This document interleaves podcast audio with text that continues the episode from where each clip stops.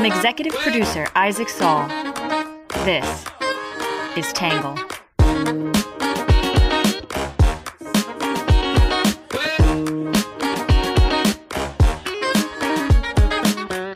Good morning, good afternoon, and good evening, and welcome to the Tangle Podcast, the place we get views from across the political spectrum, some independent thinking without all that hysterical nonsense you find everywhere else.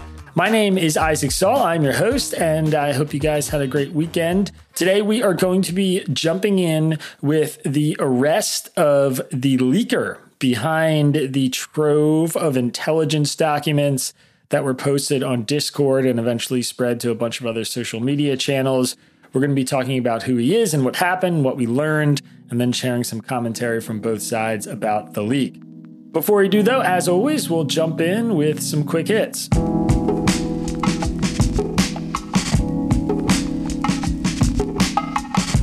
First up, the Supreme Court temporarily blocked the lower court orders that imposed limits on how the abortion pill mifepristone could be distributed. Number two, at least 74 people have died as a paramilitary group in Sudan clashes with the military. Number three, the parents of Wall Street Journal reporter Evan Gershkovich, who is being detained in Russia, spoke publicly for the first time. Number four, the start of the Dominion v. Fox News lawsuit in Delaware was unexpectedly delayed on Monday, just hours before the trial was set to begin. Number five, Montana lawmakers voted to ban downloads of TikTok in the state on Friday, the first such ban in the United States.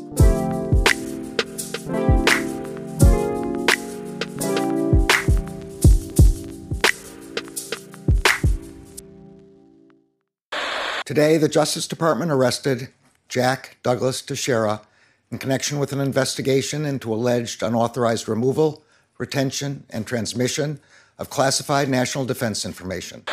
After an exhaustive yet fast investigation, the FBI arrested a Massachusetts Air National Guard member accused of leaking hundreds of government secrets today. The classified documents found online include sensitive intelligence reports about Russia's war with Ukraine and U.S. spying on allies. Charged with two counts under the Espionage Act and facing 15 years if convicted. 21 year old Jack Teixeira had top secret clearance as an IT specialist with the Massachusetts Air National Guard. On Thursday, the 21 year old U.S. Air National Guardsman was arrested by the FBI for leaking classified military documents in what is believed to be the most serious security breach since the publication of more than 700,000 documents by WikiLeaks in 2010. Federal agents arrested Teixeira at his home in Massachusetts. The arrest came just a week after the leaks became widely circulated online, but months after Teixeira allegedly first shared them with members of an online chat group he was a member of. Among other things, the documents detailed U.S. intelligence spying on allies and an unfiltered view of Ukraine's military capabilities. Teixeira was an airman first class at Otis Air National Guard Base in Massachusetts and worked as an IT specialist. Attorney General Merrick Garland said he was being charged with the unauthorized removal, retention, and transmission of classified national defense information. He could face up to 15 years in prison, according to some reports, though leakers often plead down their sentence. We covered the initial leaks in a past edition of the podcast, which you can listen to from last week. The case involving Teixeira is unique among intelligence leaks, namely because he does not appear to have been acting as a whistleblower or a foreign agent. Instead, several reports from the Washington Post, Bellingcat, and the New York Times traced the initial leaks of the documents to a group chat on Discord. Teixeira was admired by the group's younger members and went by the nickname OG in the group, which discussed guns, military gear, and offensive jokes online. Members of the group attributed Teixeira's motivation for the leaks as an effort to impress or educate his online friends. Some of the documents that were shared on the Discord chat or have since circulated online were doctored, though US officials believe the vast majority of the material was genuine, and news outlets have been verifying them ever since. Fallout from the leaks is still ongoing. Allies in countries like South Korea have expressed a mix of outrage and denial, while US military leaders fear the leaks could expose sources and methods, potentially putting people in danger. The leaks drew widespread criticism from Congress, though some members, like Representative Marjorie Taylor Greene, praised Teixeira because he, quote, told the truth about troops being on the ground in Ukraine. Including in the documents were reports that there were as many as 14 special U.S. forces on the ground in Ukraine. Today, we're going to take a look at some reactions from the right and the left to the news that Teixeira was the source of the leaks, and then my take.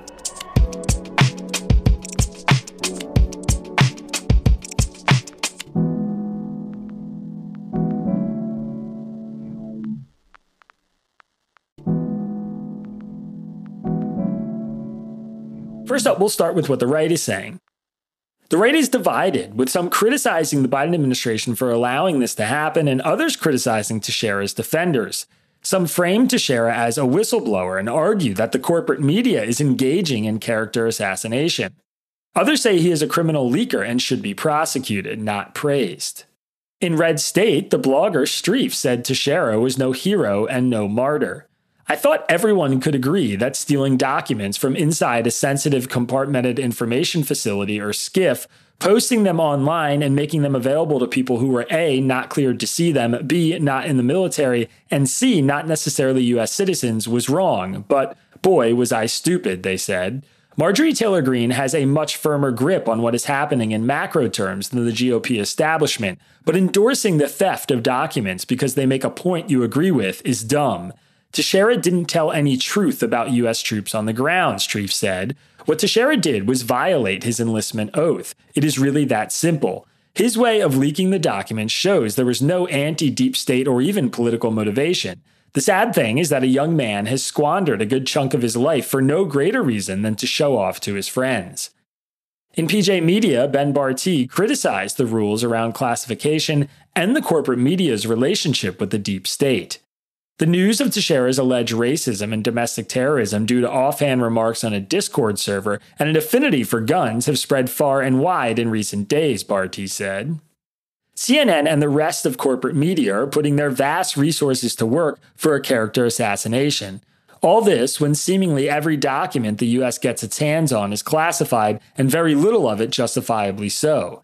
The standard for classification should be whether releasing the information in question will put an American asset in immediate danger, akin to the limitation on free speech, but in the Constitution.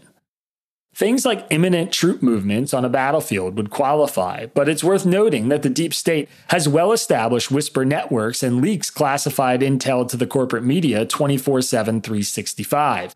That is how the New York Times got the whistleblower's name before the FBI released it, and how a news helicopter was conveniently on scene to capture the arrest. The New York Post editorial board said defenders of Teixeira should be ashamed. One sure way to become a political hero in this country, it seems, is to betray it by revealing official secrets, the board said. Just look at the response, left and right, to the theft and publication of highly classified documents by Teixeira. Representative Greene defended him, and lefty gadfly Glenn Greenwald praised Teixeira by saying on TV that he did the job of what journalists claim to do. In reality, Teixeira simply sought to impress boys in an online forum. Most reasonable people would agree that spilling state secrets simply to show off, not to uncover human rights abuses or other crimes, is not just spectacularly dumb, but also treasonous. Worse, the debate about his heroism distracts from more pressing questions like why would a gamer barely in his 20s serving in tech support have such easy and plentiful access to high level documents?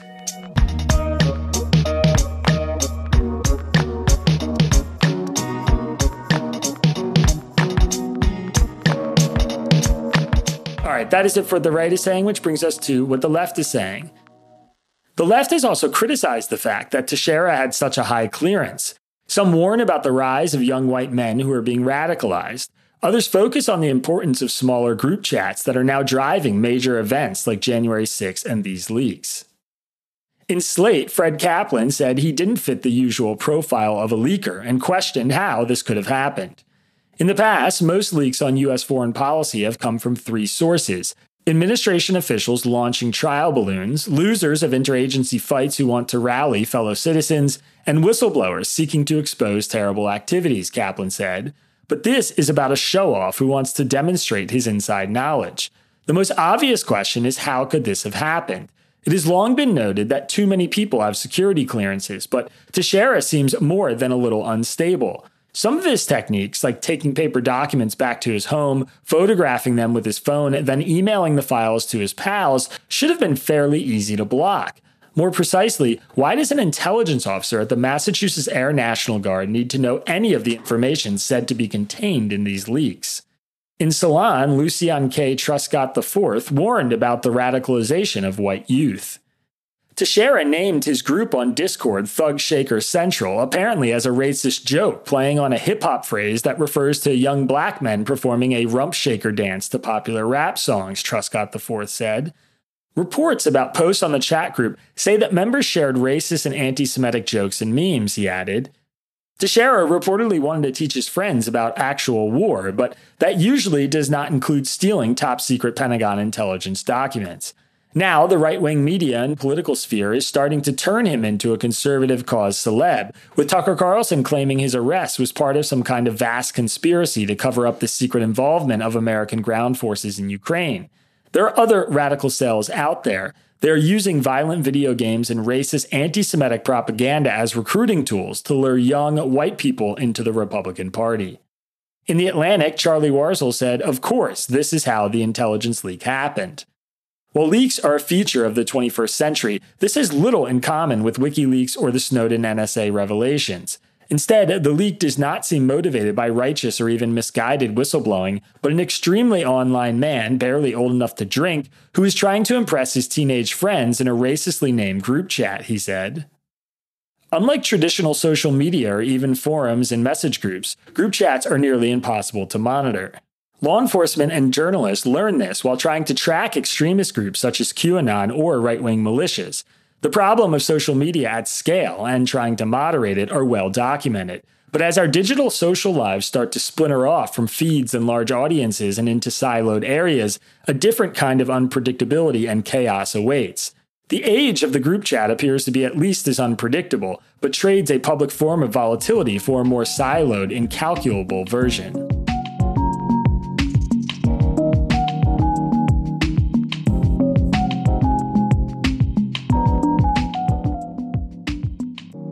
All right, that is it for the left and the right are saying, which brings us to my take. So, I would not describe my reaction to Teixeira's story as shocked, but the details of this leak are not at all what I expected. Throughout my career as a journalist, I've written about the risks and potential harms of deplatforming people. One such risk is that it can push people into tiny little corners of safe internet spaces where the groups like the one Teixeira was a part of are increasingly common and increasingly siloed. I think it has become apparent in the last few years that their existence is becoming more and more significant.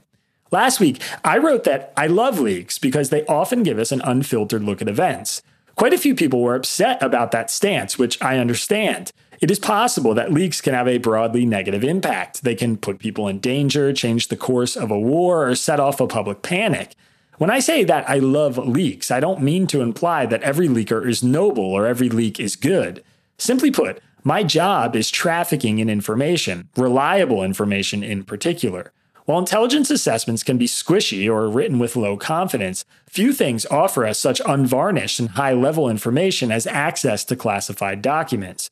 Of course, motivation matters, and in that light, I agree with all of Teixeira's critics. I have no idea what to make of the accusations of racism or anti Semitism, given that I haven't actually seen the purported comments, which every news outlet continues to report on while none actually quote anything he really said. Otherwise, the extensive reporting on him still paints the picture of someone more interested in social status than any noble political goals. As many have pointed out, he was not trying to uncover human rights abuses or even vast government conspiracies. He did not intend to inform the public. He seemed as if he was just trying to impress his friends with a dose of quote unquote reality about what was really going on in Ukraine. None of this was ever supposed to go beyond this chat. In fact, Teixeira tried hard to keep the leaks confined to the online chat group he ostensibly ran.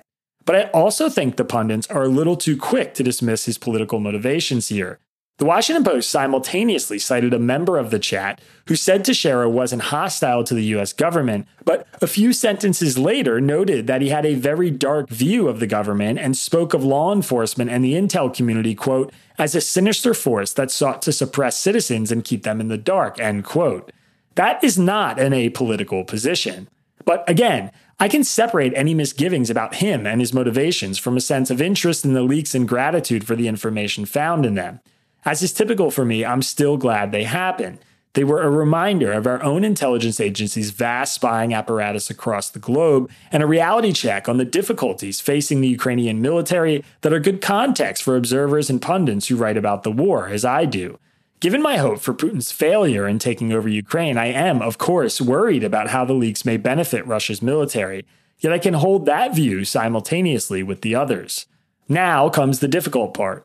Teixeira will be charged and could face many years in prison, and as a society, we have to decide what to do with him. He is not a particularly sophisticated leaker, not a foreign agent, not some kind of evil mastermind. The government will have to balance the need for deterrence, which calls for a harsh penalty, with the reasonableness of the circumstances. These reek of the actions of an ignorant, possibly stupid young man. My own view is that Teixeira needs to face a serious penalty, and a prison term is probably appropriate. But that term should leave plenty of space for him to learn from his mistakes and re enter society as a better man, rather than face a life of ruin.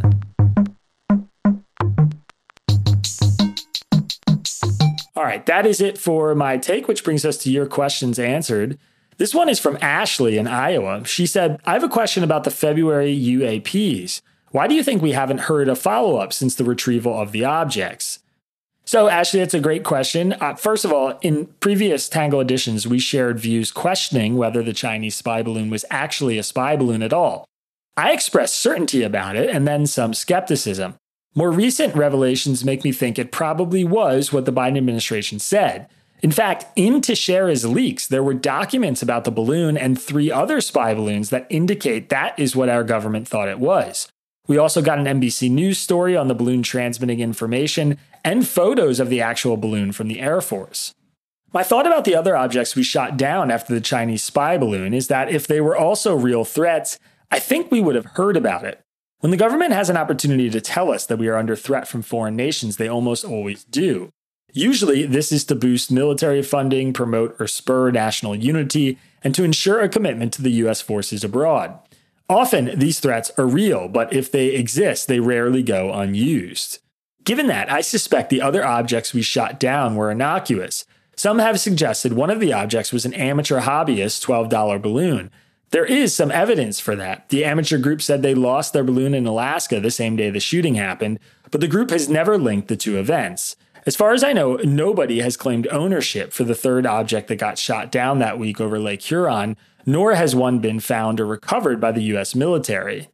So, for now, we simply don't know, which to me means the truth may be that it's embarrassing for the Biden administration or our intelligence services simply don't yet know what the objects were. Quick reminder if you have a question you want answered in the podcast, you can email me anytime, isaac at readtangle.com.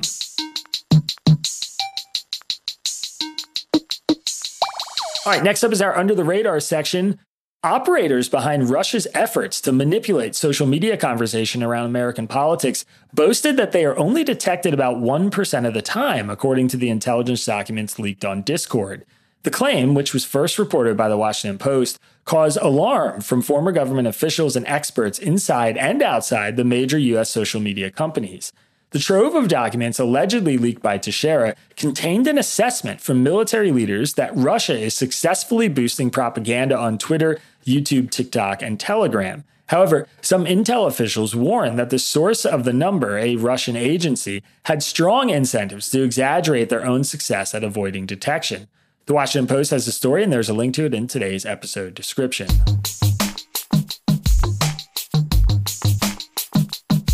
All right, next up is our numbers section. The estimated number of documents the US government classifies each year is about 50 million.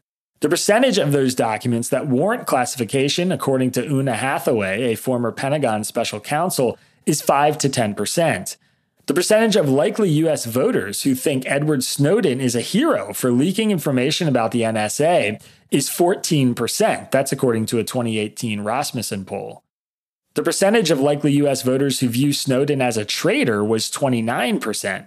The percentage of likely US voters who said Snowden was somewhere in between a traitor and a hero was 49%. All right, and last but not least, our Have a Nice Day story.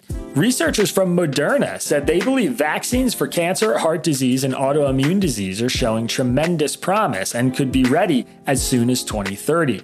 The vaccines, which use the same mRNA technology employed for some COVID 19 vaccines, have been in development for years to treat better known and less novel diseases.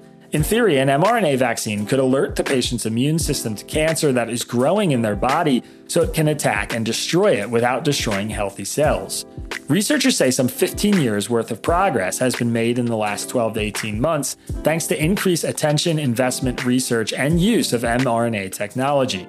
While COVID 19 vaccines were often controversial, this could be one unintended positive consequence of the pandemic. The Guardian has the story, and there's a link to it in today's episode description. All right, everybody, that is it for today's podcast. As always, if you want to support our work, please go to readtangle.com and consider becoming a member. You can also give this podcast a five star rating or just alert your friends to our work by sharing the podcast with them. We'll be right back here, same time tomorrow. Have a good one. Peace. Our podcast is written by me, Isaac Saul, and edited by Jon Lall. Our script is edited by Ari Weitzman, Bailey Saul, and Sean Brady. The logo for our podcast was designed by Magdalena Bokowa, who's also our social media manager. Music for the podcast was produced by Diet75. For more on Tangle, please go to readtangle.com and check out our website.